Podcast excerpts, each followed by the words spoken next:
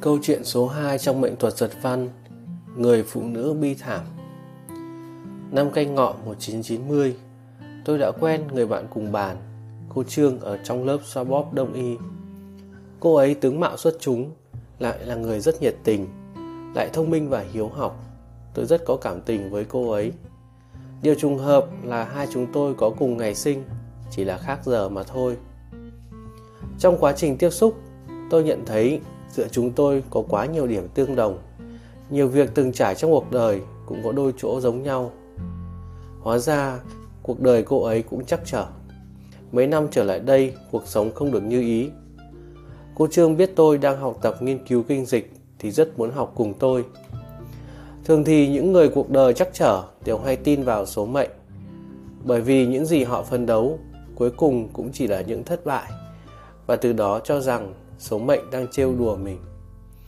Còn những người cuộc đời thuận buồm xuôi gió, họ phấn đấu cuối cùng gặt hái được thành công, cho nên càng cho rằng đó là kết quả của sự cố gắng của bản thân, chứ không dễ gì đi tin vào một thứ hư ảo như số mệnh. Sự trải nghiệm của một người quyết định thế giới quan của người đó. Vì vậy, trên đời này, càng những người già, những người bất hạnh lại càng thường hay tin vào số mệnh.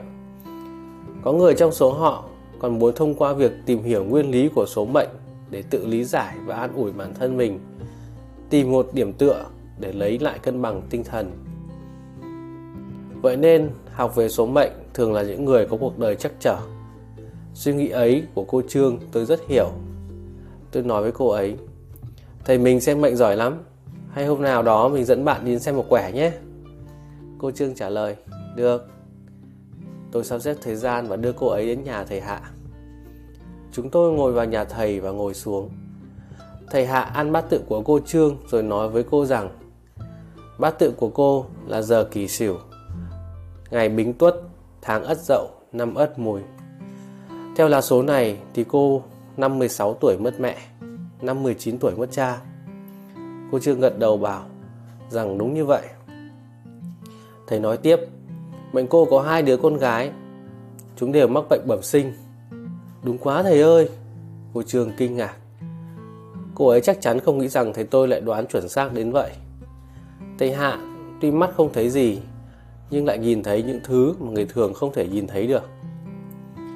Khi xem mệnh, thầy thường hay nói về quá khứ, và cứ thế bước từng bước đi sâu vào cho đến khi chạm tới thế giới nội tâm của bạn, nói ra những điều mà bạn nghĩ. Xong lần này thầy Hạ nói thẳng luôn về việc sẽ xảy ra trong tương lai, dường như thầy nhìn thấy một việc đó rất hệ trọng. Năm sau nữa cô sẽ mắc bệnh thận. Thầy nghiêm nét mặt nói: "Chú ý, năm một nghìn chín trăm chín mươi tư cô sẽ bị trục trặc trong hôn nhân." Nghe thấy hai chữ trục trặc, sắc mặt cô Trương không biến đổi. Dường như cô ấy đã liệu trước việc này. Cô có vẻ quan tâm đến sức khỏe của mình hơn là chuyện hôn nhân. Cô lo lắng hỏi: "Thế bệnh thận khi nào thì khỏi ạ?" Thầy đáp: "À, phải qua năm một nghìn chín trăm chín mươi bảy, khi ấy mọi việc đều sẽ tốt đẹp." Cô Trương lúc này mới yên tâm ra về. Tôi cứ băn khoăn, có người phụ nữ nào sau khi kết hôn lại xem nhẹ chuyện hôn nhân đâu. Tại sao cô Trương lại không để tâm chuyện đó như vậy? Có lẽ chuyện hôn nhân đã làm cho cô ấy đau đớn đến tận cùng rồi. Nhưng đối với lời suy đoán của thầy Hạ, tôi cũng nửa tin nửa ngờ, trong lòng nghĩ rằng ở hiền thường hay gặp lành. Tuy nhiên, mọi việc cứ lần lượt ứng nghiệm. Năm một nghìn chín trăm chín mươi hai, cô Trương thực sự mắc bệnh thận. Vì căn bệnh này của cô, cuộc sống hôn nhân vốn không hạnh phúc, chẳng thể nào cứu vãn được nữa. Chồng cô đề nghị ly hôn và hai người ly dị cũng đúng vào năm một nghìn chín trăm chín mươi tư. Hai đứa con gái đi theo bố. Sau đó tôi kể với thầy Hạ về tình hình của cô ấy và xin thầy chỉ ra mệnh lý. Thầy nói: "Người này nhật nguyên bính hỏa, sinh vào tháng Dậu là tử địa, nên căn Ất tọa không vong, nguyên căn Ất bị Dậu khắc đều không có lực mà sinh cho thân. Ngoài ra can Chi đều là thực thương, hao tổn cho thân nên bất lợi. Hơn nữa, nữ mệnh gặp thương quan, hôn nhân không hạnh phúc, cha mẹ chồng chẳng ưa, con cái bất hiếu, vậy nên là người mệnh khổ." Cuối cùng thầy còn nói: "Người này sống chẳng qua năm một nghìn chín trăm chín mươi bảy, hơn nữa lúc lâm chung còn không mang, mang theo đôi mắt." Tôi kinh hãi hỏi: "Vì sao vậy thầy?" Thầy đáp: "Thiên cơ bất thể lộ." Lời dự đoán này quả nhiên về sau cũng ứng nghiệm. Đó là vào tháng chín âm năm một nghìn chín trăm chín mươi bảy, bệnh của cô Trương càng ngày càng nặng. Cô biết rằng sẽ chẳng còn sống được bao lâu, bèn nói với tôi rằng thầy của bạn nói mình qua năm nay sẽ tốt đẹp.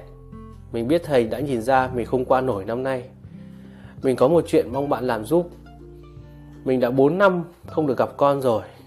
Mình không có tiền, cũng chẳng còn có khả năng yêu thương bọn trẻ nữa. Sống chẳng làm trọn vai trò người mẹ. Mình đã liên hệ với bệnh viện rồi. Sau khi mình chết, bán đôi mắt của mình đi được tám vạn tệ để lại cho bọn trẻ. Bên cạnh mình cũng chẳng có người thân. Việc này xin nhờ cậy vào bạn. Lúc lâm chung mình sẽ nói địa chỉ con gái mình cho bạn. Nhưng bạn nhất định đừng nói cho chúng biết số tiền này từ đâu ra nhé. Nói xong cô Trương nước mắt giàn giụa. Sau đó cô Trương quả đúng mất tại bệnh viện vào tháng Chạp năm một nghìn chín trăm chín mươi bảy. Tôi làm theo lời dặn, đưa cho hai con cô ấy số tiền tám vạn tệ. Thật là xót thương thay tấm lòng cha mẹ. Việc đã xảy ra rất lâu rồi. Mỗi lần nhớ lại chuyện cô Trương bán mắt vì con, lòng tôi lại nghẹn ngào.